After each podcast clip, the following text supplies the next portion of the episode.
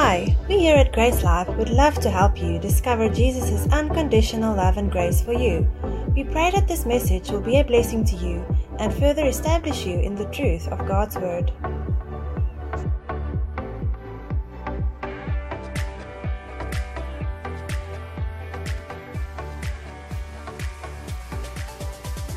Seeing face to face, that is the title of the message this morning, Seeing Face to Face.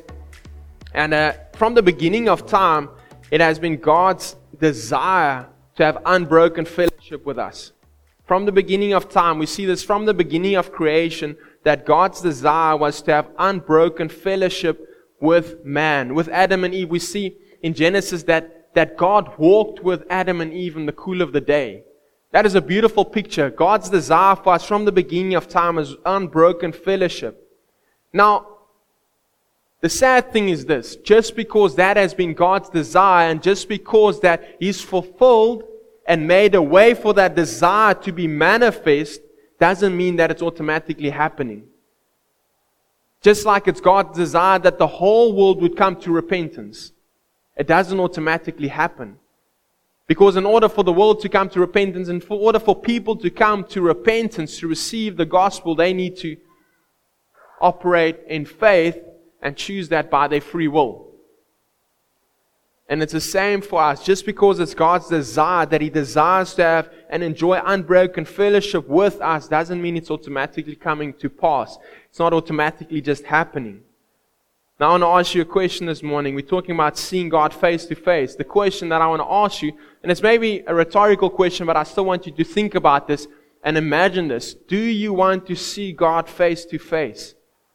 Or would you prefer seeing Him through a ritual? Would you like to see God face to face clearly? Or would you like to have fellowship with Him through a ritual or through a mediator, so to speak? Now, I get that Jesus is our mediator, but he's not our mediator in the sense that he's standing between us and God. Jesus' Spirit is living right inside of you, and from that place, we have fellowship with the Father. But we have to ask ourselves the questions are we going to put rituals between us and God, or are we going to see Him face to face? God's desire is to have unveiled, unbroken communion with us. Unveiled communion with us. Now, are you ready to remove the veil and to see the bridegroom face to face? That's the beautiful picture, and we're going to get to this a little bit later, where a bride walks down the aisle, comes to the bridegroom, and there's an unveiling. And the bridegroom sees his bride face to face. There's nothing preventing him from seeing her clearly, perfectly. Now, for us as believers, there's a, a symbolism in that. Where there was a veil, and that veil has been removed, but some believers are still looking at God through a veil. And that is what we're going to look at this morning. And the, the invite is this, though. That there's going to be an unveiling and a ministry through the word that gives you an opportunity to remove the veil.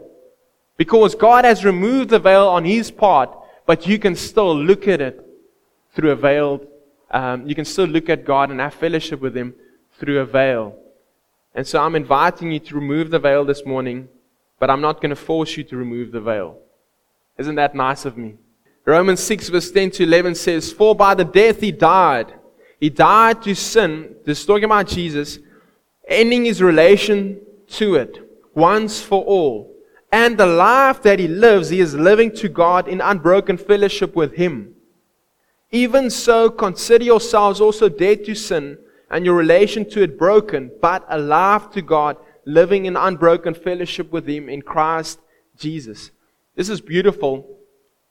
The picture doesn't end at our relationship to sin is broken. The picture of Jesus didn't end by his death and just his resurrection. There was more to it. His death and his resurrection led to something else. And that is the outpouring of the Spirit and the promise of God being made available, the desire of God being made available for His Spirit to dwell in man and having unbroken fellowship, unbroken union, unbroken, unveiled communion with us. Consider yourselves dead to sin and your relationship to it broken, but also alive to God, living in unbroken fellowship with Him. A lot of people are living in a place of like, at least my sin is forgiven. Man, that is not where God wants you to camp. He wants you to be alive. He wants you to experience life with Him in unbroken fellowship. But life happens. The manifestation of fruit happens. Fruit bearing comes from what? If you think about a husband and a wife, intimacy. And it's in our intimacy with God, in our unbroken communion with Him, that we get to experience life and life till it overflows. Let's go to John chapter 16 and we're going to talk about an amazing mystery that's been made known to us. And I've already touched on some of these truths. John 16, verse 25 to 27. And this is really important to take note that the Bible doesn't have many messages. The Bible doesn't have a message on healing, a message on prosperity, a message on family, a message on deliverance. Now, those things are in the Bible. So I'm not saying those things aren't in the Bible, but that's not the message of the Bible. Jesus himself said to the disciples in John chapter 5, he talks about this, and in Luke chapter 24, he went to the scriptures, Genesis to Malachi, he went to the prophets and to the law of Moses, and he opened their understanding to point to himself. He used, Jesus used the scriptures to point to himself. He used the Old Testament to bring understanding about who he is and that from the beginning of time, Jesus was and Jesus was coming and that manifestation came to be. That is the message of the Bible. Jesus said that the forgiveness of sins and justification unto righteousness should be preached to all nations. That's the message of the Bible the gospel of Jesus Christ. It's a message of forgiveness of sins, but justification unto righteousness, having the Spirit of God live inside of you. That is the message of the Bible. John 16, verse 25 to 27 says this I've spoken to you using figurative language. Jesus uh, ministering here. And he says, But the time is coming when I will no longer teach you with veiled speech, but I will teach you about the Father with your eyes unveiled. And I will not need to ask the Father on your behalf, for you'll ask Him directly because of your new relationship with me. For the Father tenderly loves you because you love me and believe that I've come from God. This is awesome. Yeah, Passion's talking about this unveiling. That there's going to be a ministry. There's a time coming, and that time has come because remember when uh, when uh, the the the um, the Gospel of John was being written, and in this time the, the fulfillment of the Spirit hasn't been poured out yet. We always need to read and study the Bible within the context, understanding like, cool, what are the major events in the Bible? One of the major events in the Bible is Jesus' death, his resurrection, and then the outpouring of Holy Spirit. And this is very much what John chapter 16 is talking about. Jesus talking to his disciples saying that I'm going to give you another comforter. I have to leave and I'm going to send you another comforter. And then we're getting into some of this and he's saying like, there, there's a, uh, I've talked to you with, with a veiling over your eyes, but there's a time coming where you're no longer going to see and understand with a veiling over your eyes. You're going to have fellowship with the Father directly because of your relationship with me. For the Father tenderly loves you because you love me and believe that I've come from God. Now, God doesn't love you in the sense that, because yeah, we're reading this, this passage of Scripture, and that's why it's so important to read and to interpret the Word of God with the Word of God. Because we can now easily go into, into this uh, verse 27 says like, okay, so the Father tenderly loves me in regard to my love for Jesus. Because that's what the scripture's kind of saying, right? But what do we know about John chapter 4? Where does our love for God really come from? We love Him because He first loved us. So we need to understand and interpret the Word of God with the Word of God and not get confused with religious thinking.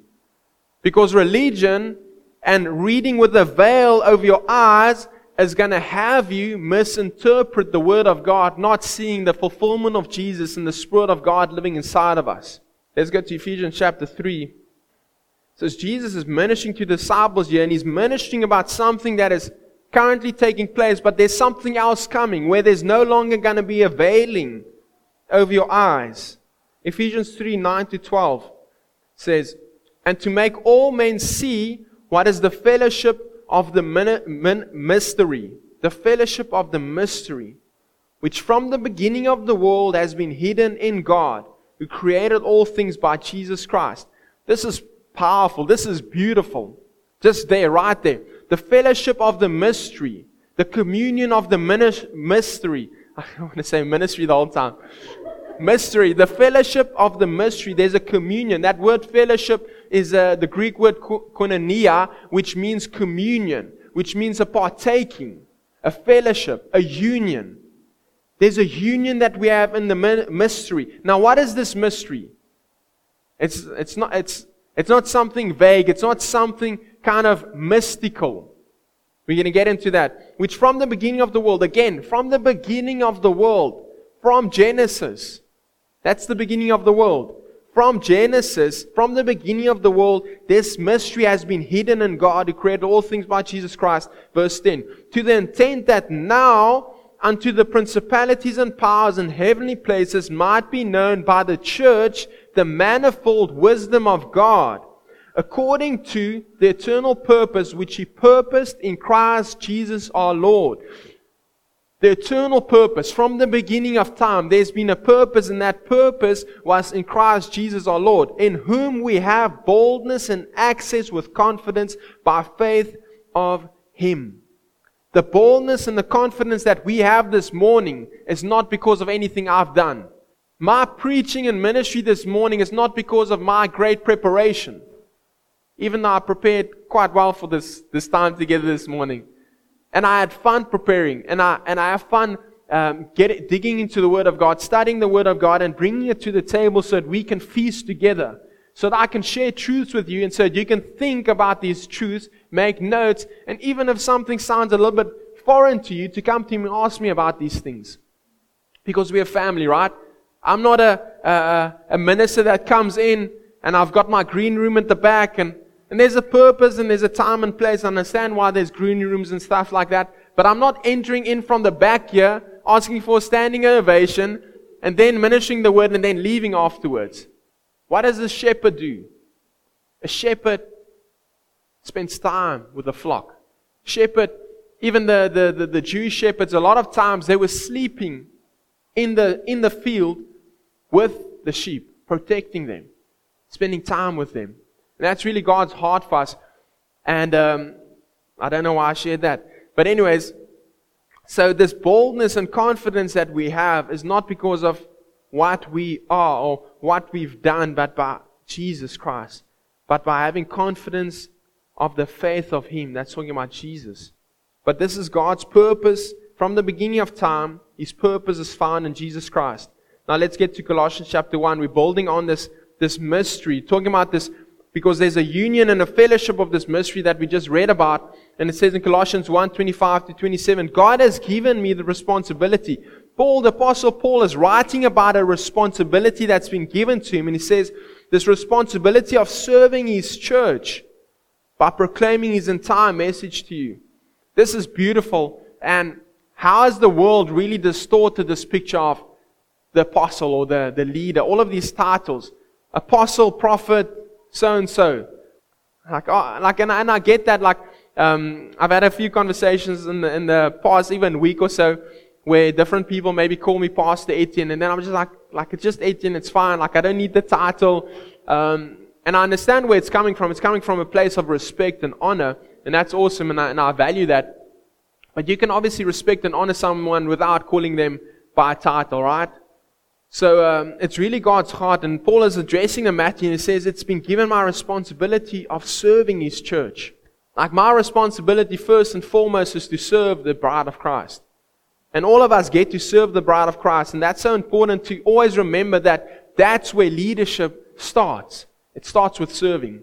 I love this saying, and it holds so true. If serving is beneath you, then leadership is behind you. If you can't serve the people you're wanting to lead, you'll never truly be able to lead them. And so it's an invitation to draw from God to see Jesus because Jesus again demonstrated that for us. That He Himself said, I did not come to serve, or to be served, but to serve, to lay down my life for you. It's my responsibility of serving the church by proclaiming the entire message to you. Verse 26 this message, he's talking about the message of the Bible, guys. This message was kept secret for centuries and generations past, but now it's been revealed to God's people. So he's talking about the, the secret. He's talking about the mystery. Some translations uh, use the word mystery. Some uses the, uh, the word secret. It's been hidden for generations, but now it's been revealed to God's people. When has it been revealed to God's people? No, you're wrong. It's not now. It was, when it was written, it was now. But this was written a, a few hundred years ago. So the mystery and the secret, it's not kind of being revealed now. It's been revealed. It's been made known. And we're reading in light of what's already taken place, what's already been revealed. Verse 27 For God wanted them to know, here it comes, that the riches and glory of Christ are for you Gentiles too. And this is the secret, this is the mystery. Christ lives in you. This gives you assurance of sharing His glory. This is the fellowship that we, that God intends for us to have, the communion that He intends for us to have. It's through the revelation of this mystery, Christ in us. That mystery has been revealed. Christ in you, Christ in me. And this is Paul's prayer. We see this amazing prayer in Ephesians chapter 1 from verse 15. And he prays a prayer, and we can learn a lot of things about what and how someone prays. And we, we learn a whole lot about, about Paul and about what powerful prayer is really about and what brings manifestation of fruitfulness in a situation. It's understanding who we are in Christ. It's having a revelation. Paul is praying for understanding, for wisdom about what we've got in Christ. That the Spirit will illuminate our hearts to see who we are and who we are in union and fellowship with Jesus. Let's go to 2 Corinthians chapter 3 getting into a little bit more of this unveiling that's come up now in a few of these verses. So we're talking about having unbroken, unveiled fellowship with God. Unbroken, unveiled, uninterrupted fellowship with God, communion with God. 2 Corinthians 3 8 to 15 from the Passion Translation, and then we'll continue in the Amplified Classic from verse 16. It says, Yet how much more radiant is this new and glorious ministry of the Spirit that shines from us? How much more radiant is this new and glorious ministry of the Spirit that shines from us? That's beautiful. The, the, the, the choice of words. It's a ministry that shines from us. It's not a ministry that is there. It's not something that we have to go to there. It's something that is within. And that glory shines from within us when we come to know the glory of God, when we come to know unveiled who we are in Christ and who He is in us. Verse 9 For if the former ministry of condemnation was ushered in with a measure of glory, how much more does the ministry that imparts righteousness far excel in glory. Now, it's not that God made a mistake. Praise Jesus. We can often think like, oh man, God made a mistake and whew, he fixed it. That's not, that's not what happened. There was a measure of glory, and the measure of glory wasn't because God prevented or, or kept something from us. It's because there was a manifestation and there was a coming of a greater glory. So when it talks about a greater glory and excelling in glory, it's not because the previous was a mistake, but the previous builded onto something coming. So without the previous, the, the, the latter glory won't make sense. Without the law, without Genesis to Malachi, the New Testament doesn't make sense. Why would we need saving if we find? But we weren't fine. Guess what? You weren't fine. You needed a Savior. And that is exactly what the, the Old Testament is pointing towards. People coming, going, people rebelling against God continually, time after time, time after time. And then we see this, the coming of the Messiah. And, and John chapter 1, John sees Jesus and he says, Behold the Lamb of God who takes away the sin of the world. Behold, fix your attention to what has been prophesied about, what has been talked about through all generations. He's come, the Messiah, who takes away the sin of the world. But he doesn't just take away the sin of the world. That was one part of it. And we just looked at Jesus didn't camp there. It wasn't just overcoming sin, but having perfect, unbroken fellowship with the Father. So we too must consider that. Ourselves dead to sin and alive in unbroken fellowship with God. That's amazing truth. But that truth is not a reality to all of us. And it's not to, to put a heavy on you, but it's to ask yourself the question, what is hindering me from seeing face to face Jesus, God Almighty, and what He's done for me? What is hindering me? What, what veil have I put over my eyes to prevent me from seeing the bridegroom perfectly, face to face, as God desires for me to see Him? Verse 10 What once was glorious no longer holds any glory because of the increasing greater glory that has replaced it. Or more directly, it's, it's fulfilled it because that's what Jesus said. He didn't come to destroy something, but He came to fulfill something. He came to complete something. And that is also beautiful because we'll get into it a little bit later. But the fulfilling of something, of the law, and the completion of that meant something else as well. And we'll get to that in a moment. Thank you, Holy Spirit, for bringing that connection to the, to the later, what is coming. Verse 11 The fading ministry came with a portion of glory but now we embrace the unfading ministry of a permanent impartation of glory. Verse 12. I'm not going to get into a whole everything that is mentioned here because there's there's so much to just meditate on and pause on, and I want to encourage you to highlight, to make notes. Like if if the Holy Spirit is like drawing and just illuminating something uh, to you from from what I'm reading and what, what we're getting into this morning, go to it again after this time together because there's something specific that the Holy Spirit wants to, wants to minister to you and, and uh, uh, uh, bring to light for you in, in this. So there's a permanent impartation of glory. Say permanent with me. Permanent. permanent. It's important to realize that what Jesus came to do, there's a permanence in that when you respond to it. It's not like one moment it's like, it's good, and then the other moment it's like, ah, oh, it's not so good. Or mo- one moment you, you feel tight and you're close to God, and then the other moment it's like, oh man, why did he go on holiday? Hebrews 13 verse 5, He'll never leave you nor forsake you. That's a promise from God. There's a permanent impartation of glory. And we'll get into this glory a little bit in a moment. Verse 12. So then, with this amazing hope living in us, we step out in freedom and boldness to speak the truth. Freedom and boldness comes from our understanding of who we are, what Jesus has done for us. If you're not experiencing freedom and boldness to speak the truth, what is the truth? Jesus is the truth. It's the gospel of Jesus Christ. If you're not experiencing a boldness and a confidence to talk about the love of Christ for you, for the people around you, maybe you haven't realized fully and come to see this amazing ministry of Jesus Christ to you.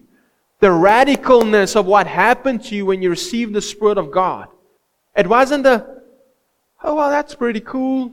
I don't need to go to hell. That's ridiculous. When, when we camp on the, the, the, the, the, the this, this, this little diminishing picture of what eternal life is about, at least I'm, I'm escaping hell.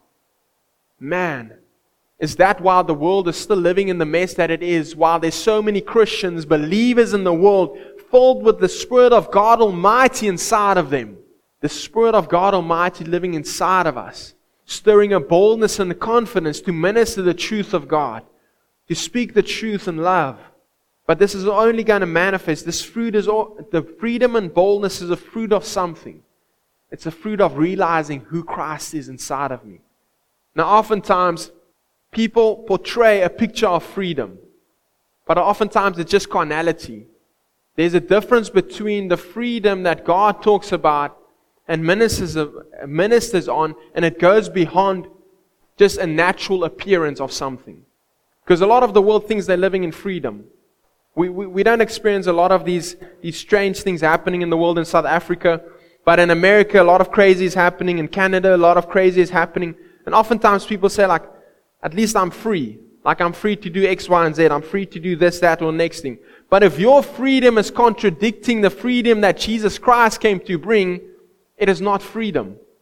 Because the word says that where the Spirit of the Lord is, there is freedom.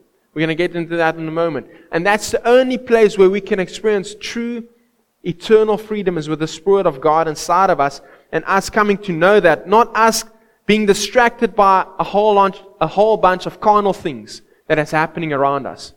Verse 13, we are not like Moses who used the veil to hide the glory to keep the Israelites from star, starting or staring at him as it faded away. And that's beautiful. From, from that time already, it's talking about the fading away already happened from the moment. Because from the beginning of time, the picture of Jesus and what he was going to come and accomplish was set in motion. It's not like things happened and then God had to like reshuffle like, okay, this didn't work out, reshuffle, this didn't work out, okay, now we need to do this and then we need to do that. And then ultimately, okay, I think now, Jesus, you need to come in, you need to save the day. It's awesome how God Almighty, we, we, in our human thinking, we often just limit God's ability and His just, His magnitude by our understanding, our human, frail understanding. But praise God for His Spirit living inside of us that now we can see differently.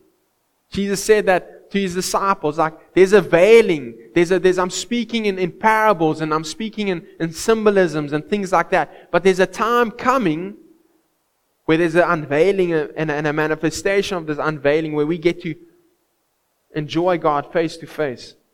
Verse 14, their minds were closed and hardened. For even to this day, that same veil comes over their minds when they hear the words of the former covenant. The veil has not yet been lifted from them, for it is only eliminated when one is joined to the Messiah. So until now, whenever the Old Testament is being read, the same blinding comes over their hearts. Now, two things here. Firstly, there's a there's a, a, a an unveiling that takes place, as the scripture here says, that a, a veil is eliminated when one is joined to the Messiah. And that happens when one receives Christ and the Spirit of God living inside of them. Okay? But then there's another aspect to take into account. Like I said, just because that's the truth, just because that's the reality, the Spirit of God Almighty living inside of you, that doesn't mean that automatically you're going to see a fruitfulness of that truth. We often say this, and it, it's so true that the most powerful thing in this world is free will.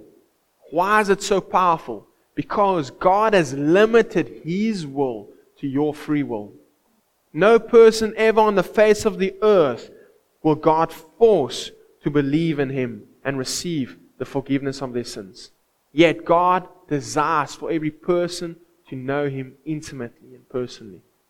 And in the same way, God desires for us to, to see Him with an unveiling, to see Him face to face but it doesn't come to pass automatically. The reality is there, the truth is there for you to experience.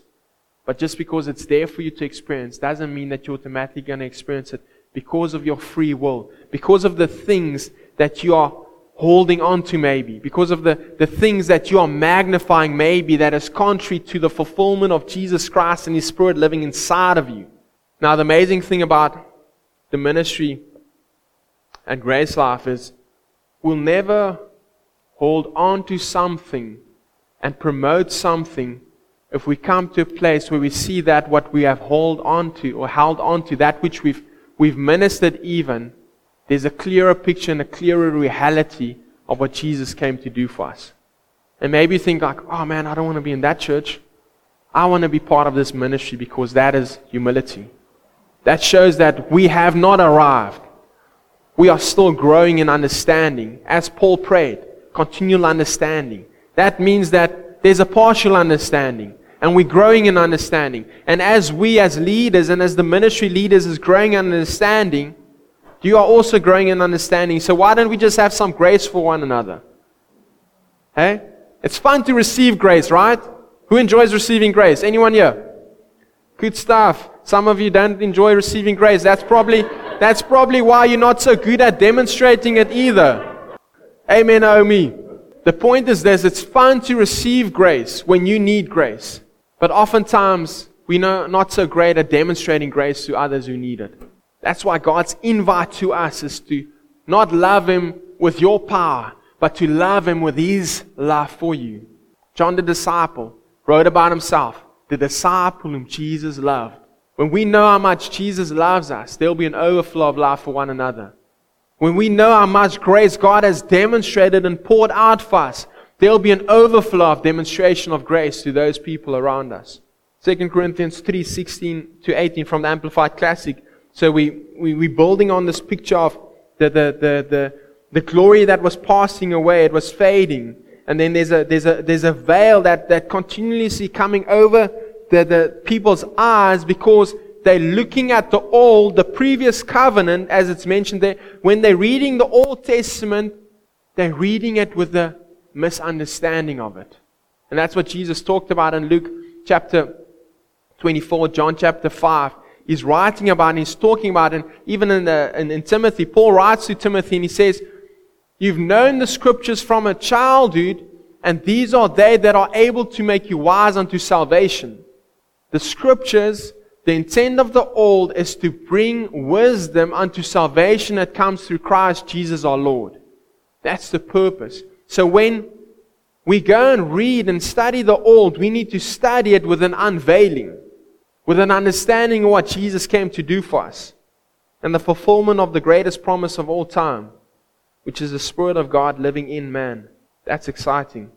2 Corinthians 3 16 to 18 says, But whenever a person turns in repentance to the Lord, the veil is stripped off and taken away. Now the Lord is the Spirit, and where the Spirit of the Lord is, there is freedom. There's liberty, emancipation from bondage, from or uh, there's freedom.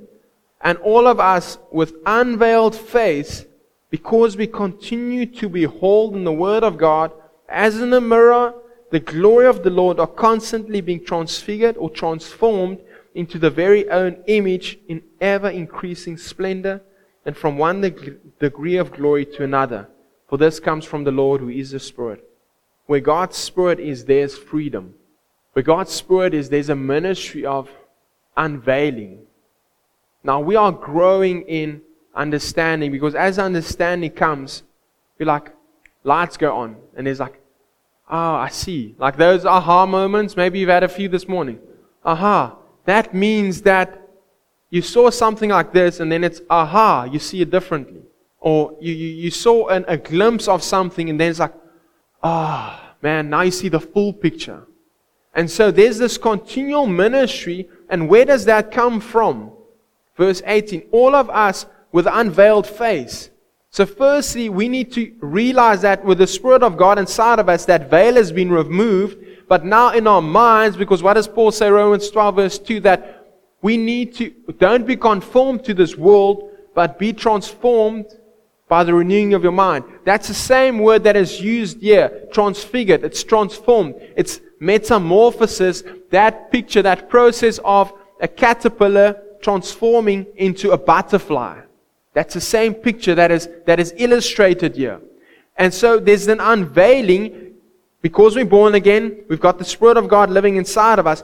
But now we need to continue to behold in the Word of God as in a mirror the glory of the Lord. Then are constantly being transformed into this very same image from one degree of glory to another degree of glory. So what is all of this talking about? Why is this so, so exciting? Because Firstly, God's word, James talks about the, the, the word being the mirror of God. Now, what is this uh, Paul encouraging the, the Corinthians to, to behold? To behold in the mirror, behold in the word of God, not behold like uh, how I can be a rich man, not how to behold how you fill in the blank. I don't want to use any other examples lest I offend someone. The encouragement is to behold something specific from the Word of God. It's beholding Jesus. It's beholding coming to know Jesus Christ, becoming more fully acquainted with His life in us. Because that is the glory of God. The glory of God was the manifestation of Jesus and what He did for us on the cross through His death, His resurrection. And we see this in, in John, John chapter 7. Jesus talks about that and he's, he's writing, he's, he's, he's talking to his disciples about the Spirit coming, and he's talking about, but the Spirit has not come yet because the Son has not yet been glorified. Imagine that. Jesus walking the face of the earth, doing signs, wonders, miracles, doing some amazing things, uttering those words that the Son has not yet been glorified, meaning that there's, there's, there's, there's almost a, there's still something greater coming, something more glorious, and a lot of people are kind of waiting for the, the, the second coming or the second manifestation of Jesus on earth. But why are we waiting? Why aren't we living? Why aren't we allowing the Spirit of God inside of us to be manifest so that people can come in contact with Jesus Himself? some of you are offended because you like, like, oh, but it's fun to just wait and just sit and kind of let Jesus kind of, let's wait for Him to come at the final whistle and kind of, and there is something coming. And Jesus, there's going to be a specific manifestation. We're not going to get into that this morning. But there's a reason and a purpose that God chose for Jesus to die, pour out His Spirit, and that that Spirit inside of you is a new picture of glory that can be manifest here for the world to see. And as we behold in this mirror, as we behold the Word of God and Jesus Christ and who we are. Ephesians chapter 1 to 3, very much talking about identity. 4 to 6, talking about the manifestation of this identity. This is really the intent of the, the scriptures. When we're looking at Genesis to Malachi, it's pointing to Jesus. It's pointing to the coming Messiah. It's pointing to this new glory and then in the Gospels, Jesus is walking and he's ushering in this new, this new glory. And he's speaking in, in, in, in shadows and metaphors. But then he's telling the disciples it's no longer going to be needed for this. And that manifestation of his Spirit in us is an unveiling that has taken place. And that's why when you look at the writings from, from Paul and all of the epistles, Paul, Peter, and John, it's an interpretation it's an explanation of the old. That's why you don't really see parables in the letters. Have you ever wondered why that is? Like, as, par- as, as parables just become obsolete now? Is it not cool? Wasn't it trending anymore? Because the manifestation came. Jesus Christ living inside of man. And so when the epistles is written, it's, it's being written from a, a, a union and an unbroken fellowship with the Spirit of God and ministering the truth that has been from the beginning of time and the truth that was revealed and made manifest through Jesus' death and his resurrection and his spirit living inside of man. Coming to a close, verse chapter 4, let's go into the next chapter, verse 1. Now it's because of God's mercy that we have been entrusted with the privilege of this new covenant ministry. Again, Paul says it's a privilege, it's an honor. We've been entrusted with this ministry, this new covenant ministry, and we will not quit or faint with weariness. We reject every shameful cover up. What does that sound like? A veil. Every shameful cover up and refuse to resort to cunning trickery or dis- distorting the word of God. Distorting means making unclear. That's again, what does a veil do? A bride doesn't see fully out of a veil when she looks through a veil, right? There's a blurriness. It's, it's, it's, you're not seeing a clear picture. We reject every shameful cover, cover up uh, and then cunning trickery or distorting the word of God. Instead, we open up our souls to you by presenting the truth to everyone's conscience in the sight and presence of God.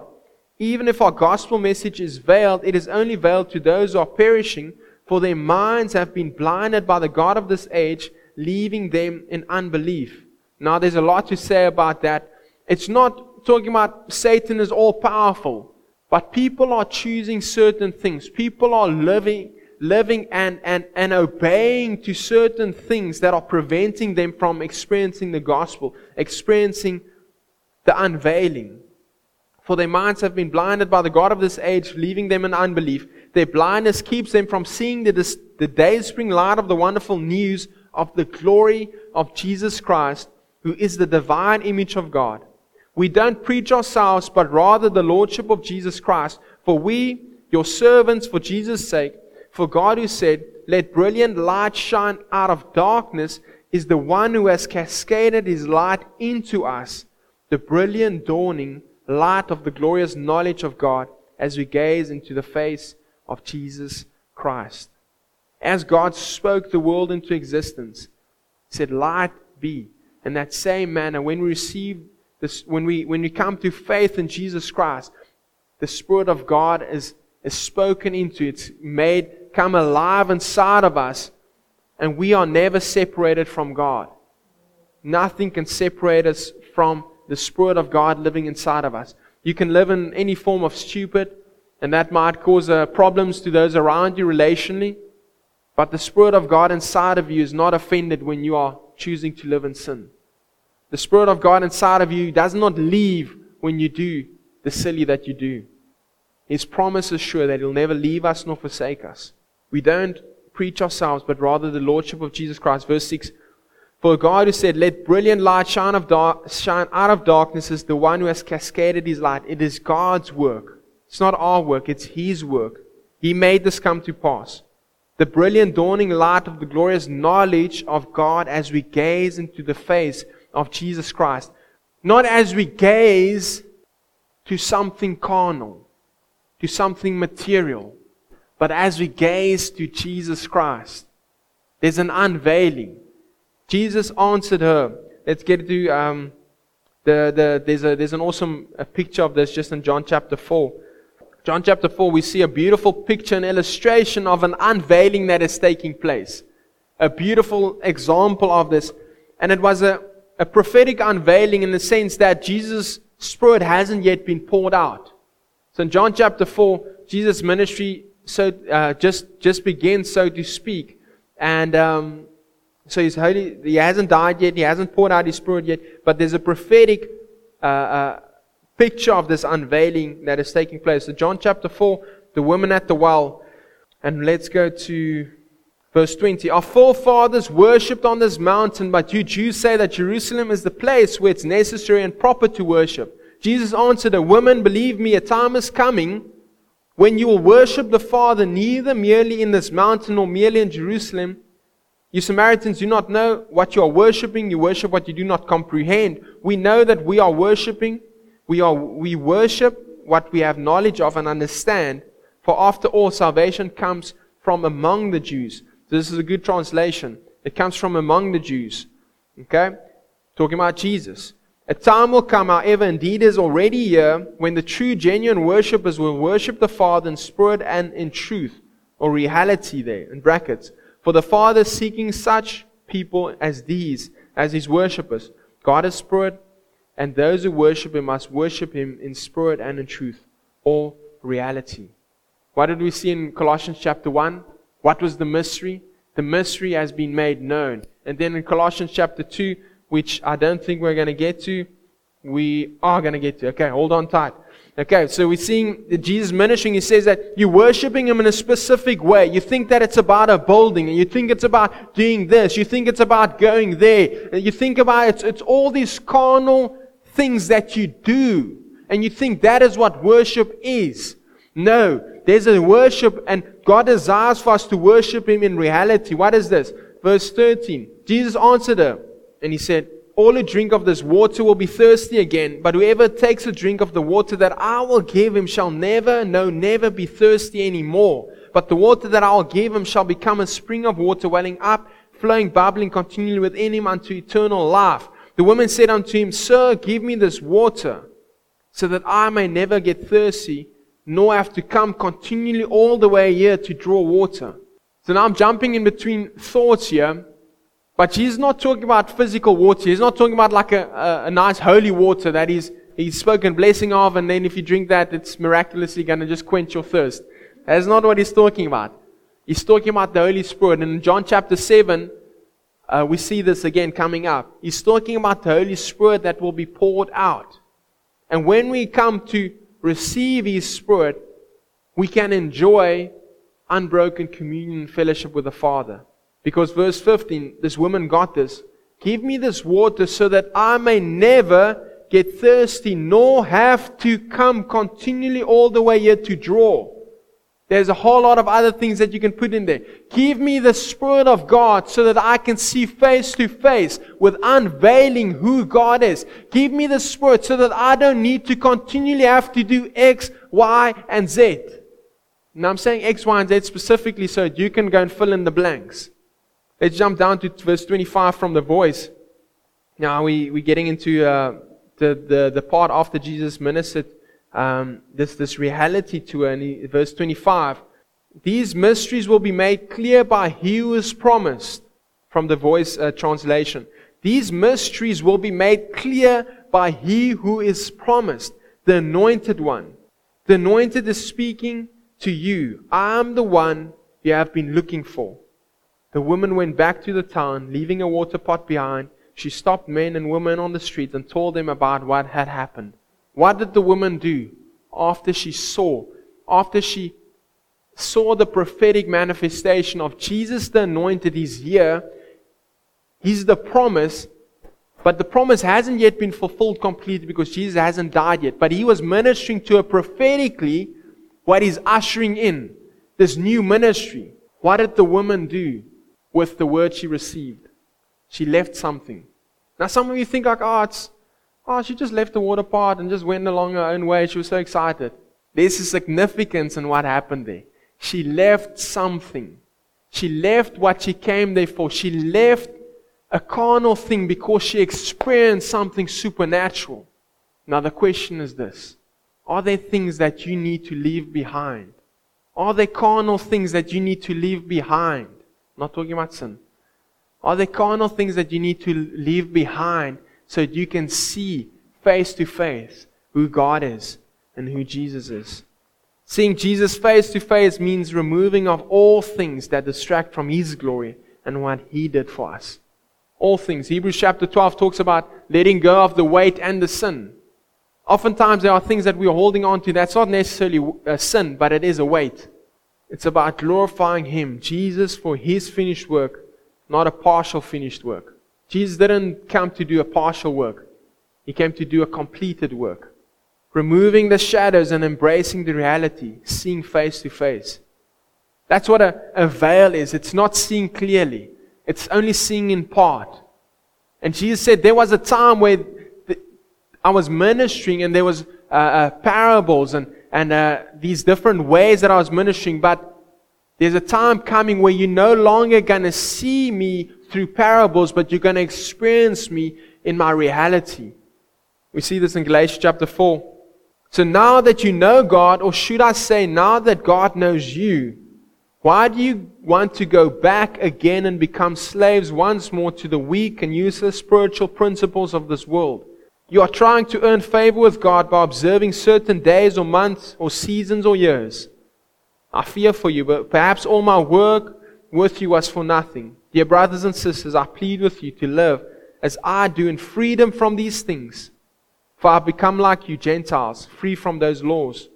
You did not mistreat me when I first preached to you. Why do you go back again and become slaves once more to these principles, trying to earn favor with God by observing certain days, months, seasons, or, or years? Now, there's a whole bunch of things there that Paul did not address, but that is part of this whole picture, this, this, this, this communication that he's making to him. Then Paul goes as far as saying, I plead with you to live as I do in freedom from these things, for I've become like you Gentiles, free from those laws. The Gentiles weren't Jews. They weren't living by any of the Jewish, Jewish rituals, laws, customs, nothing, nada. And Paul says here, Guys, I've seen something. I've tasted. I've experienced the reality of Christ. I've seen unveiled who Jesus is. So much so that I'm leaving it all behind. All Jewish traditions, customs, and everything. Because guess what? Colossians chapter 2. Let's go there.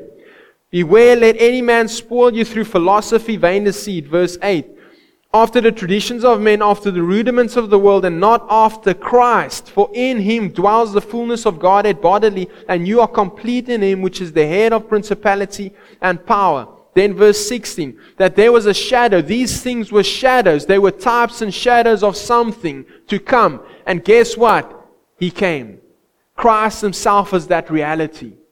Now, are you beholding the reality or are you trying to enjoy Jesus by looking through a veil?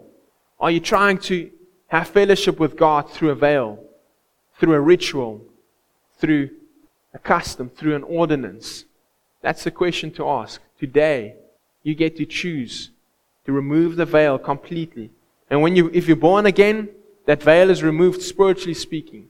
But yet, still, you have an opportunity in your mind to renew it, to break away from traditions, from, from customs, from, from things that you've even maybe up until this point in your life taken upon and build relationship with God through something. Just imagine that quickly. Building relationship with God through something. That is doing life with God with a veil over your eyes. Where the invite here is, and what Paul is saying, going so far as, as a Jew, knowing the customs, the traditions that they lived by.